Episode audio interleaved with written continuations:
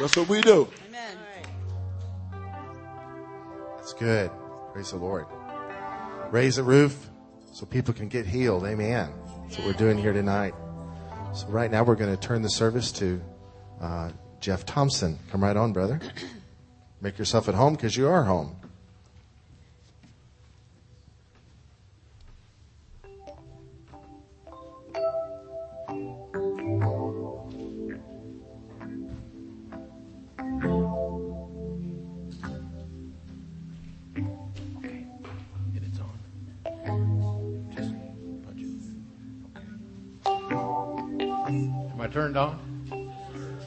Turned on?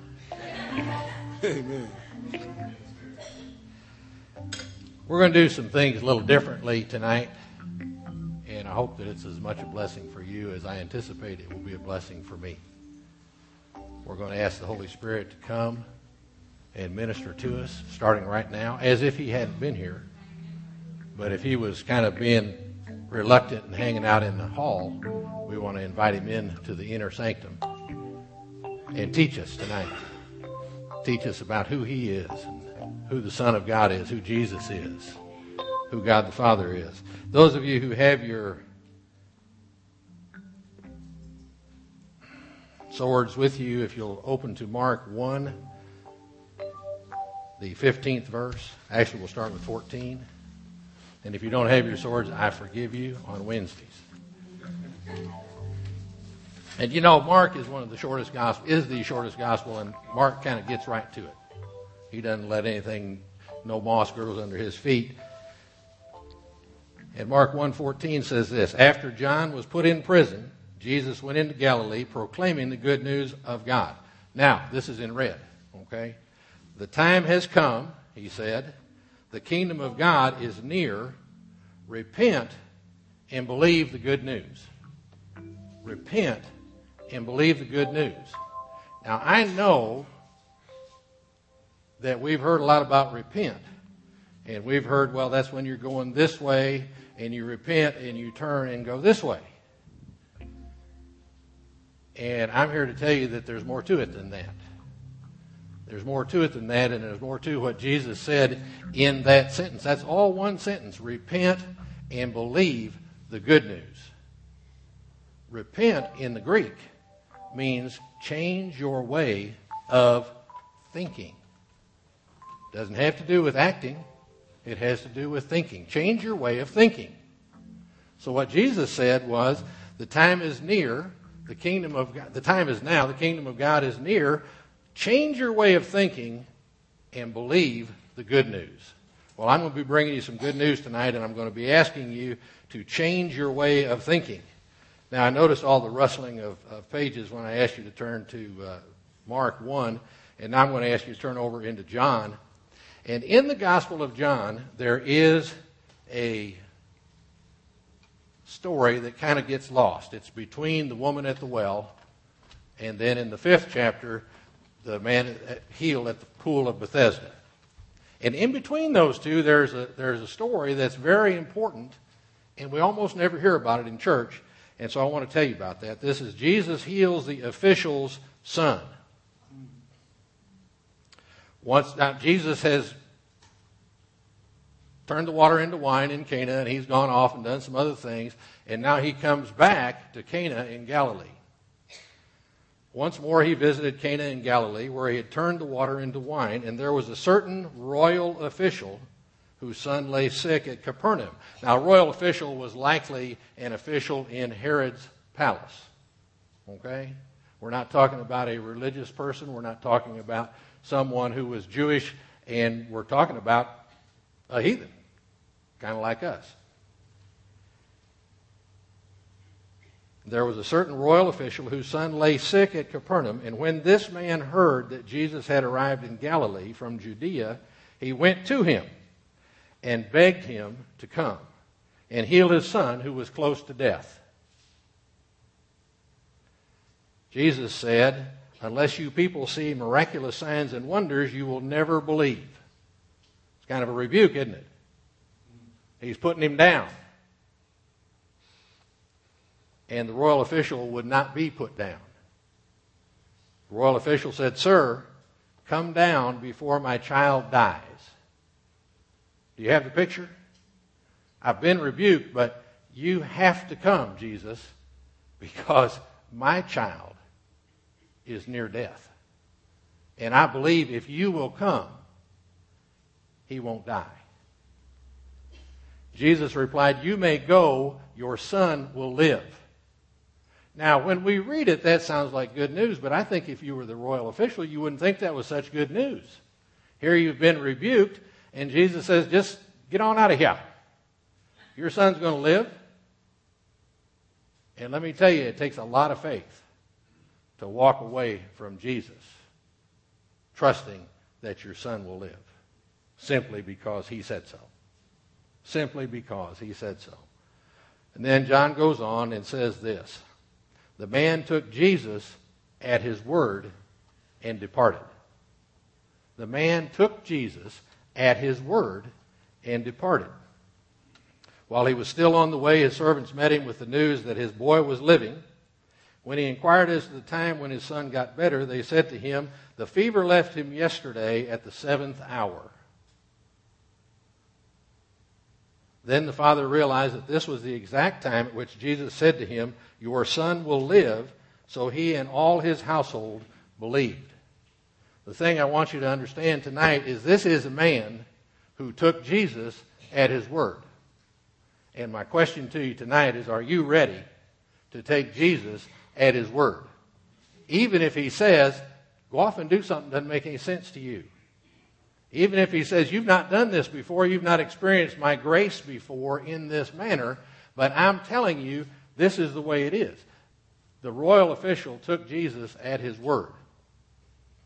Now, we're going to get into some more here, but I'm going to ask you to do something tonight at the end of some testimonies, we're going to pray for people, pray for everybody who wants to be prayed for. And those of you who have been baptized in the Holy Spirit, I want you to start asking now, God the Father, what are you doing? What are you doing tonight? Who are you healing? What conditions are you healing? What are you about in this service? And just keep asking Him. Just keep asking Him. Just keep asking Him. If you don't hear anything, that's okay. But if you hear something, I'm going to want to hear about that later on. Okay? It's a word of wisdom, word of knowledge, one of the gifts of the Holy Spirit. And I want you to just simply tune part of your brain to what is the Father doing. Okay?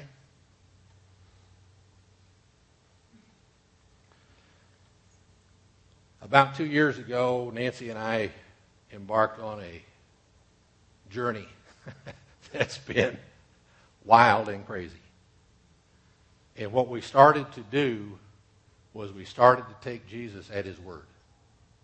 We started to believe all of those big promises in the Bible and say, this is true because Jesus said so. I don't want to talk about Paul. I don't want to talk about John. I want to talk about what Jesus said. Okay? And I want to know that whether or not we can take Jesus at his word. We have, and it's changed our life. It's changed our life. And I'm going to tell you things uh, about what we have seen, and you're going to hear some testimonies tonight. And it's crucial that you not misunderstand. This is not about Jeff and Nancy. Jeff and Nancy can do absolutely nothing. Okay? This is not the Jeff and Nancy show. This is about Jesus. It's all about Jesus. It's only about Jesus. Okay?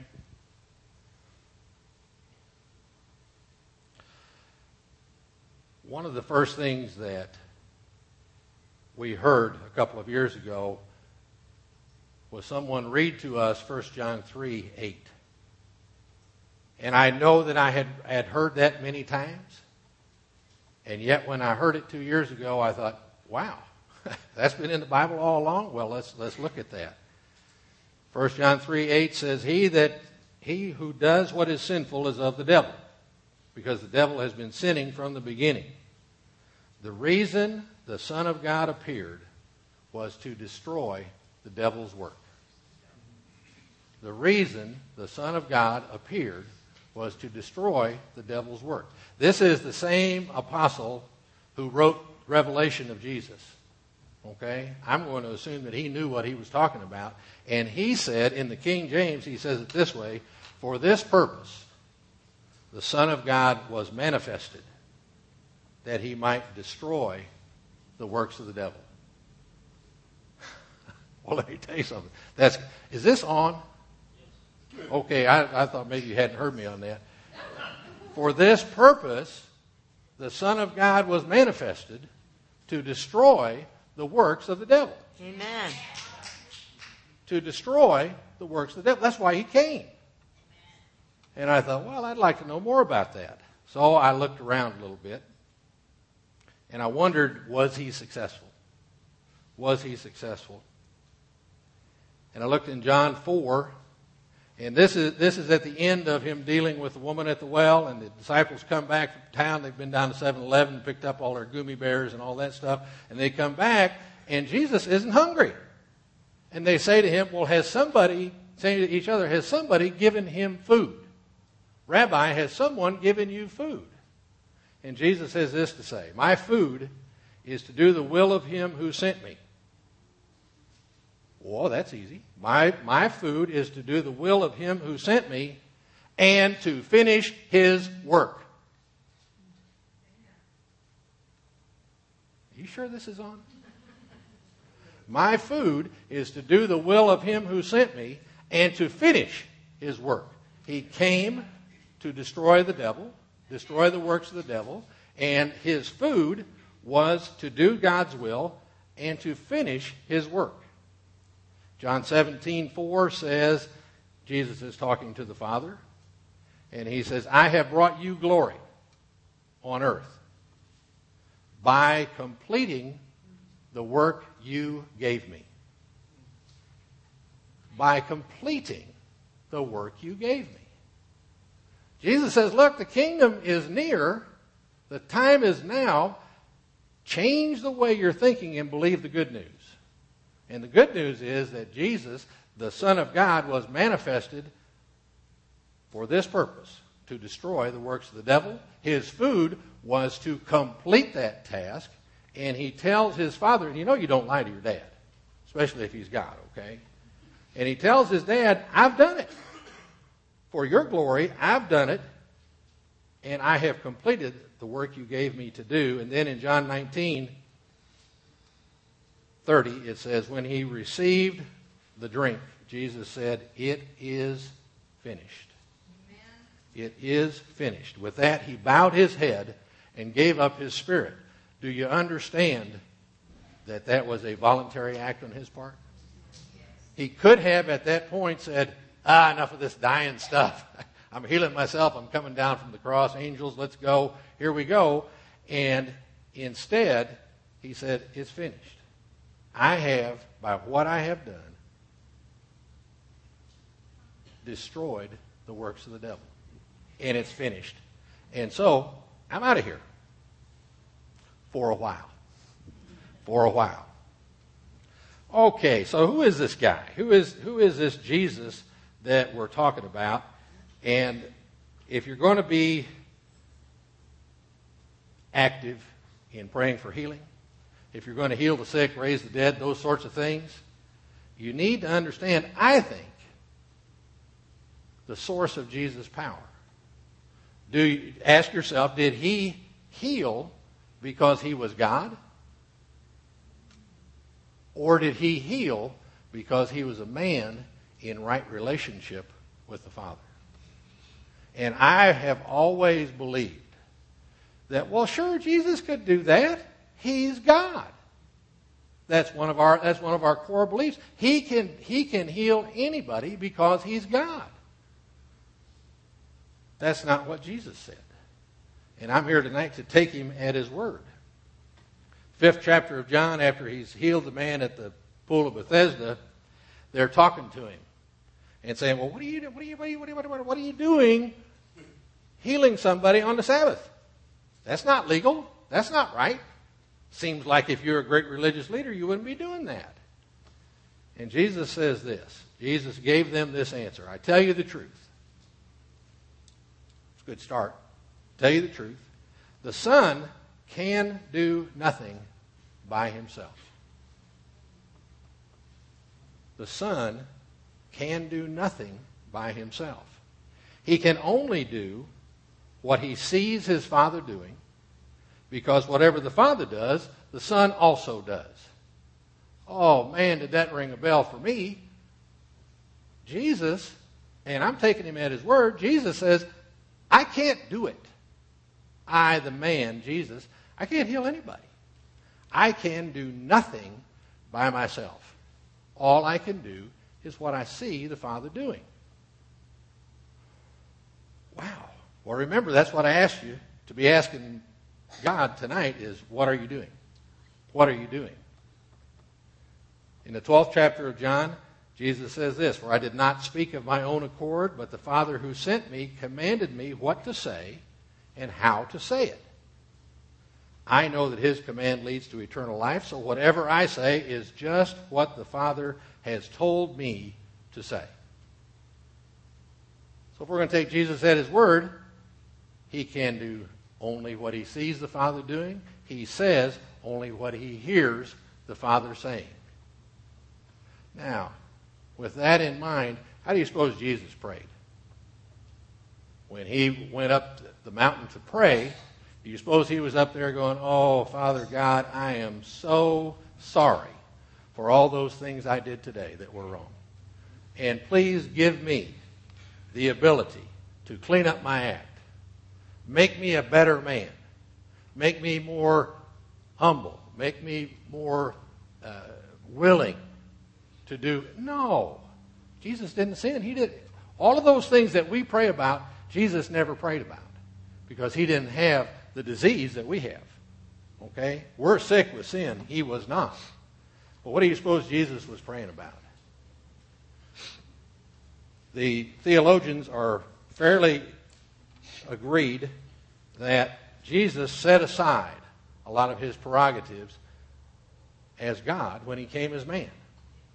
Okay? Example, he was not omnipresent. He wasn't in Jerusalem and Samaria on the same, at the same time. He was not omniscient. You'll see in, in the gospel several times that Jesus was astonished. Jesus was astounded at the faith of some that he encountered. He was surprised. If you're omniscient, you're not surprised. Okay, so he has set aside doing things as God while he was here. And he only did what he saw the Father doing, and he only said what he heard the Father saying.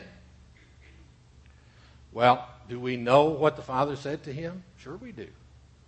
Sure we do. Isaiah 61 tells us exactly what the Father was saying to Jesus, and he read it to the synagogue in Galilee when he came back from the desert. And it says this The Spirit of the sovereign Lord is on me, on Jesus. The Spirit of the sovereign Lord is on me because the Lord has anointed me. The Lord has anointed me to preach good news to the poor. He sent me to bind up the brokenhearted, to proclaim freedom for the captives, and release from darkness for the prisoners. Pretty good start.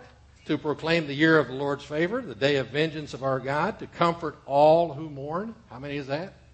All. Comfort all who mourn and provide for those who grieve in Zion, to bestow on them a crown of beauty instead of ashes, the oil of gladness instead of mourning, and a garment of praise instead of a spirit of despair. The Father told Jesus, This is what I want you to do. I'm anointing you to preach the good news to the poor. I'm sending you with this message. I'm sending you with this purpose. I'm sending you with this job. Get with it. Okay? Does that have anything to do with us? You bet. you bet.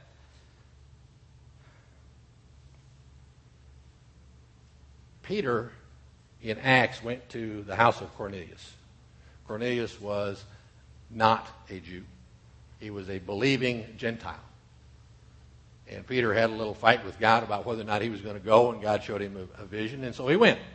And when he got to Cornelius' house, he started talking to them about Jesus. And he said this You know the message God has sent to the people of Israel, telling the good news of peace through Jesus Christ, who is Lord of all. You know what has happened throughout Judea, beginning in Galilee after the baptism that John preached. Something happened after John baptized Jesus. And it's important. It's important that we recognize that there was a paradigm shift after Jesus was baptized by John. You know what has happened throughout Judea, beginning in Galilee after the baptism that John preached, how God anointed Jesus of Nazareth with the Holy Spirit and power, and how he went around doing good and healing all who were under the power of the devil because God was with him. That's pretty cool. I like that. I could do that if I was anointed by God with the Holy Spirit and with power, and I stand as a man in right relationship to my Father because of what Jesus did, then I'm equipped like he was. And so what did he do? He went around doing good, healing all who were oppressed by the devil because God was with him. You know, there's some funny things about the English language. They're, they're just some, sometimes don't sound like, don't, don't resemble what the original Greek was in the Old Testament or in the New Testament. And the word power there is dunamis power. dunamis power means a miracle itself, miraculous power, ability, abundance, meaning, worker of miracles, power, strength, violence, mighty, wonderful work. He didn't go around strong. He went around filled with dunamis power. He could do what nobody else could do because God was with him. And then the, the just the strangest thing is it says, and how he went around doing good and healing all who were under the power of the devil because God was with him. What the Greek says is, and he went around doing good, and he went around doing good. Says it twice. Healing all who were under the power of the devil. He went around, went around, doing good, doing good, healing all. Okay? Well, Apparently, he did not stay in his office. Okay, he had a little house in Capernaum, and he didn't have a, a home office there that he was deducting through the IRS or anything like that. He got out where we were. He went where the sinners were because that's what God was doing. That's what God the Father was doing. So he went around, went around, and then he did good. Now, doesn't say he went around being good. And that's, that's our focus, isn't it? That's our focus. The church would have us focus on being good. Clean up your act. You don't have to have a clean act before you come to Jesus, but after that, we've got a job for you. Okay? That's not what Jesus was doing after he was anointed with the Holy Spirit and with power. He went around doing good. So I thought to myself, well, what is doing good? What does that mean? And the Greek, once again, helps us with that. And this blew me away. This blew me away. Doing good is a Greek word that I can't begin to, to pronounce. But it means to be philanthropic. Anybody know what that is? That's Bill Gates. Bill Gates is taking what he has and giving it to those who need it. Okay? So Jesus went around and went around being philanthropic, taking all that he had and giving it away. And let me tell you, I believe that, that it is true that unless you give it away, you won't get more. When God gives you something, he gives it to you to give to somebody else. If he gives you a gift of the Holy Spirit, he gives it to you to give to somebody else. Okay? And that includes healing. while we're there, I'm almost done. While we're there, I want you to think about there's nine gifts of the Holy Spirit mentioned in uh, 1 Corinthians 12. Which of those can you do without the Holy Spirit? So let's get out of this idea that if I have the gift of healing, that I'm going to feel different. That I'm going to have some power in me. That I can do something. It doesn't work that way. I can't any more do that than I can pray in tongues. Okay? If the Spirit doesn't pray, nothing coming out. Okay? Faith, healing, miracles, tongues, interpretation of tongues, discerning spirits. All of those things require the Holy Spirit. Jesus never gives us a task that we can do. Isn't that awesome? He never gives us a task that, that we can do. Why? Because he wants us to need him. If you, if you can do your ministry, it's your ministry. Quit it. Give it up. If you, if you are going to do what God wants you to do, you're going to be doing something that you can't do. And let me tell you, part of that's healing. part of that's healing. Now, part of the good news is that there is a gift of healing. Part of the bad news is we can't do it ourselves. Okay? And just to prove to you that Jesus couldn't do it himself either, you know who Luke was. Luke was the great was a physician. All right? So when Luke talked about healing, you're getting the doctor's perspective. This is how he did it. This is this is medicine 101. This is how he did it. Luke 5:17 says one day as he was teaching, Pharisees and teachers of the law who had come from every village of Galilee and from Judea and Jerusalem were sitting there. This is just before the men come and lower the guy down through the roof. Okay? And Luke says this, and the power of the Lord was present for him to heal. How did Jesus do it? the power of the Lord was present for him to heal. If the power of the Lord hadn't been there, I'll just bet you that Jesus wouldn't have been doing any healing. Because he would have known that's not what the Father's doing. Don't you know that Jesus had to figure out every day, where do I go? Because the Father is healing somewhere. And if I'm not there, I don't get to participate. And in his time, if I'm not there, it isn't going to happen. Okay? So our job is to find out what it is that the Father is doing so that when the power of the Lord was present to heal the sick, we'll know. We'll be there. We'll say it.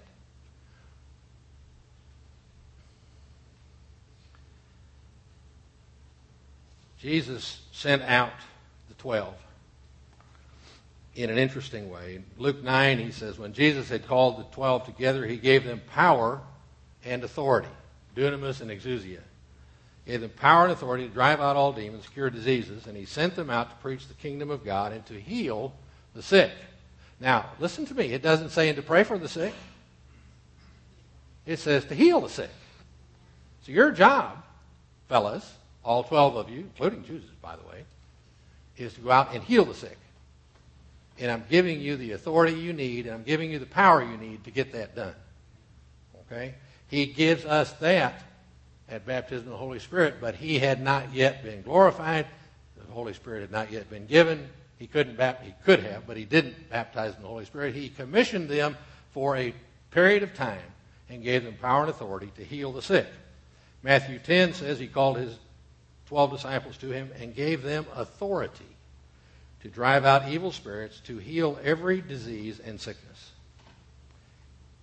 Matthew 10 7 says, and this is Jesus speaking, as you go, as you go,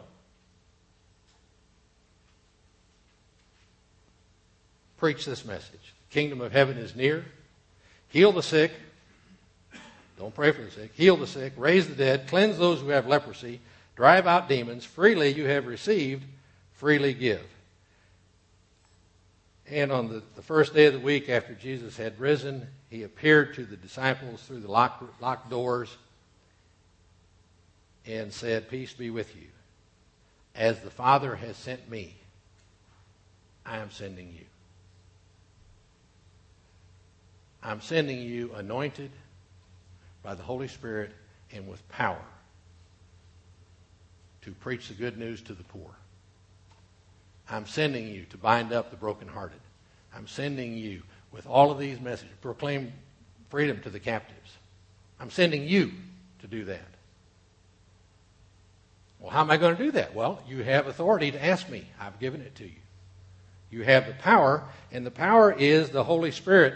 And let me tell you, it just almost knocked me down in the shower two years ago when I realized that the Holy Spirit that lives in me because of salvation, the Holy Spirit who baptized me at baptism of the Holy Spirit, is the same Holy Spirit as Jesus relied upon. Okay? I didn't get Holy Spirit Junior. Neither did you. You know, we don't say, hey, Junior, come on, let's, let's do something here. All right? And don't, can't you see how limiting it is to say, I've been baptized in the Holy Spirit. I can pray in tongues. How about heal the sick? How about discern spirits? Well, I didn't get that. Yeah, you did. Yeah, you did. If you've got the Holy Spirit, you have all the power of God because you've got God Himself living in you. He's not limited. Jesus limited Himself. The Holy Spirit's not limited, and it's the same guy. It's the same guy. Okay, we're going to have some testimonies. Um, it's been lots of fun to pray for people in, in the congregation and other places.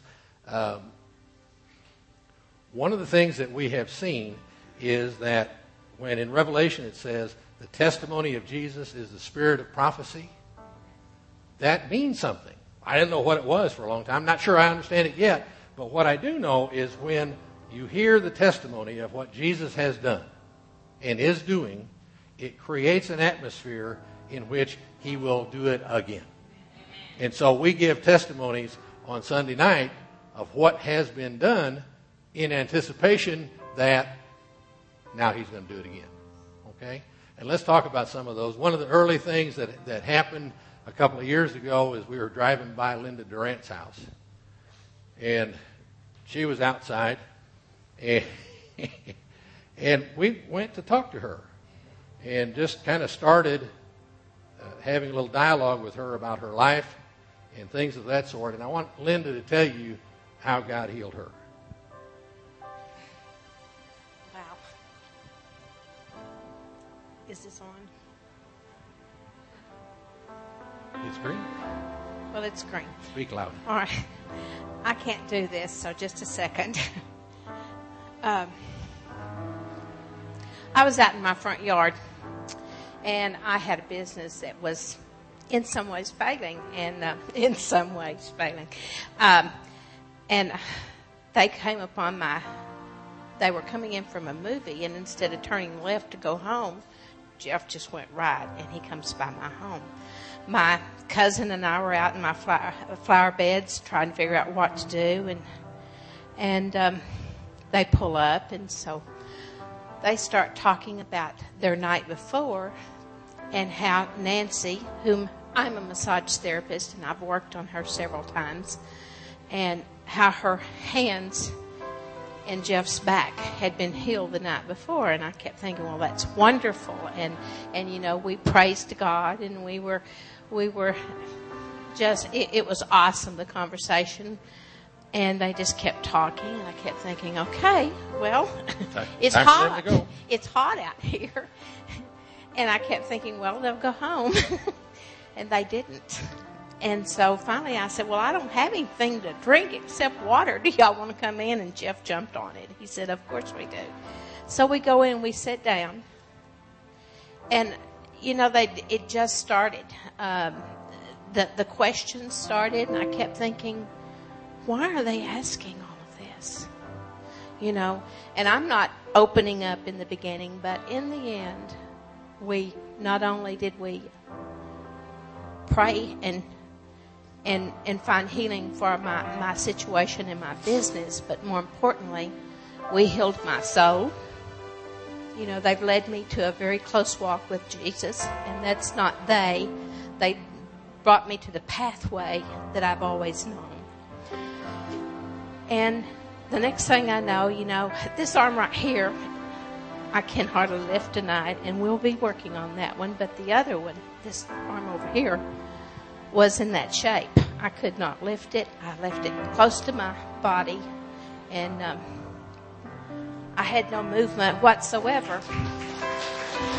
I could not. I couldn't work on my people. I'd go home every night and I would cry and I'd think, Lord Jesus, how am I going to continue this? And you know, one of the reasons we prayed that night, and um, I, I, I knew that I needed to step out in faith, and I knew that I, I knew that Jesus could heal, but heal me. I'm not worthy of being healed. I'm not. I don't walk the, the walk like He expects us to, and you know, I thought Yes, yes, Jesus, I want to be healed, but I really did not expect to be healed because I didn't think I was worthy. But you know, everyone in this room, all you have to do is ask and step out in faith. And I'm telling you what, He's going to heal you. He's going to heal you, ladies and gentlemen. I'm, you know, I, I cannot, it was quite funny. We were sitting in a restaurant and a couple of days later, and I said, you know, I can't wait. I, I can't wait till, till my arm gets healed. Oh my goodness, right there in that restaurant, I know about every table in there, you know, knew that I had been healed. But that's just the way it happened. And thank you, Jesus. Thank you. One, one of the things that one of the things that we're finding is that the testimony of Jesus is the spirit of prophecy and Linda had been to Mexico, and her girls knew that arm wasn't working. And then they saw her at work the next day, and they're going, "Mother, what happened?" And she said, "Well, Jesus healed me." So about maybe a month later, Relin is uh, no Rochelle has nearly broken her ankle, and she's on crutches. She can't put any weight on her foot. And Linda came to my house for a meeting and I said, well, we got to go upstairs because we have guests here. And so we went upstairs, and here's poor Rochelle crutching her way up the stairs. She can't put any weight on her foot at all. And we got up there and we had our little business meeting. And then Linda says, well, Rochelle, do you believe that Jesus can heal your ankle? And she said, well, he can. And they said, no, but do you believe that he will? Well, I don't know about that. Long story short, we prayed for Rochelle two times because she was a little slow the first time. After the second time, I said, okay, just walk across the room and see what happens. And she walked across the room and she started laughing. I said, what are you laughing about? She says, it doesn't hurt. She walked down 20 stairs. She walked out to the car, went to the doctor the next day, and said, Doc, what, uh, what about my ankle? And he said, well, it's perfect. Just don't run any marathons. So now there's two. Okay? This is Relin Hadaway. I'm with you. I'm with you. Linda's other daughter. What happened to you, girl? Christmas Eve. Christmas Eve, I was on my way to mom's house to do baking for for Christmas. Ended up having a wreck and hitting the wall of the bridge. And the car lifted up, the rear end of it, and I, I knew I was going over the wall. And all of a sudden it set down and it just started spinning. Ended up over in the passenger seat. No headlights, no, no nothing. Nobody's coming. So I finally get down the road and get to mom's house anyway. And the next morning, or I, next morning, I'm laying out in front of my car. Nancy and Jeff. In the street. She's lying in the street. Go ahead. They just pull up and they're like, "What are you doing?" I said, "Well, I wrecked my car." And they're like, "You're hurt." And I'm like, "Well, yeah, a little bit. I'm, you know, it's hard to walk." Him and Nancy came in the house and they uh, put their hands on me and all of a sudden I felt this trembling like I'd never felt before. And all I can say was God was doing it, and I got a healing. Thank you. And those, those have been orthopedic, bones, and that sort of thing. God's in the healing business, and business is good. Jill, come on up here. God is every bit as able and willing to heal your emotions as He is your body. Um, one of the most important relationships in my life was tormenting me since I was very, very young. And a couple of months ago, a situation, an event uh, happened that really rocked the boat with that relationship. And uh, it got to the point where I was just tired of having fear and being criticized and being judged and feeling like there was nothing I could do to please this person. It affected my marriage. And one Sunday I came up and needed prayer, wanted prayer, couldn't, I just couldn't stand it anymore. And uh, I got prayer and I got some some counseling and I had to talk through some things. And I had an opportunity to go to that person and be with them with peace and boldness and courage. And the fear is gone. And I don't have to please because I belong to Jesus. And He made me who I am. And He set me free.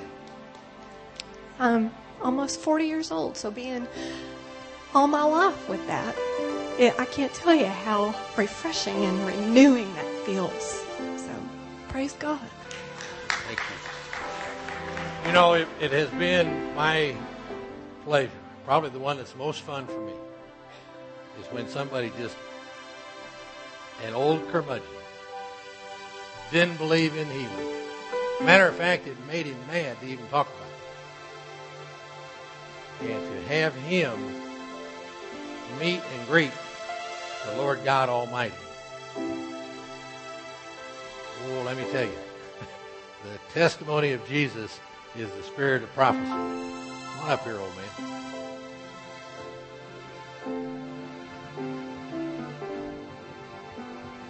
What I want you to tell about is what you saw, what happened to you, and then what you did. Well, first of all, Jeff's right. I was a bad guy. Those closer, okay. There you go. And I really, uh, I didn't, I didn't think God was really who I thought He was. You know, as a matter of fact, I was really PO'd at Him because a lot of things had happened. And over the few last few years, my wife, I, I, I saw what was happening to her, and I thought, man, I want some of that. But I didn't believe. I wanted to see it. I met this knothead, and he just really badmouthed me. And he was right, of course. He said, What are you mad for? I'm not mad, you know. And and I didn't think I was, but everybody else kept saying, What's wrong with you, Art? I said, Nothing. Well, you're mad. I'm not mad. You know, louder and louder. So after Nancy and, and Jeff and Jenny and we were sitting right back over here, and there was a little girl walking down here on crutches. And I saw Nancy and, and Jeff and a couple of the others, and I thought, uh, something's going on. I've been wanting to see a miracle. Never seen a miracle. Didn't believe in them. Oh, I, you know, God could do it, but kind of like I still want to see a tornado, you know. So I'm looking down there, and I, I walked a little closer so I could find out what was going on. And this little girl was talking about her, her foot was hurting, her ankle was hurting, and, and several of the people said, well, and Jeff said, finally, just, just get up and walk. She said, what do you mean? Just get up and walk. So they had anointed her with, with oil. The little girl got up and walked. She walked out there and she said, well, that's just weird. And I'm sitting here thinking, I think I just saw a miracle. Then she sat back down and she had problems with uh, her thigh or knee. And I think Janice and a couple of the others were there and Claire. And the little girl got healed from this whatever it was in her knee. And I'm sitting there thinking, oh my God. So it, three weeks later, I didn't believe that that happened. Jeff and Nancy and Jenny had to tell me, yeah, it did. You sat right there and watched it. And then I saw a couple other things. Should I talk about them? Well, one, one thing that, that really impressed me, we went to uh, New Mexico.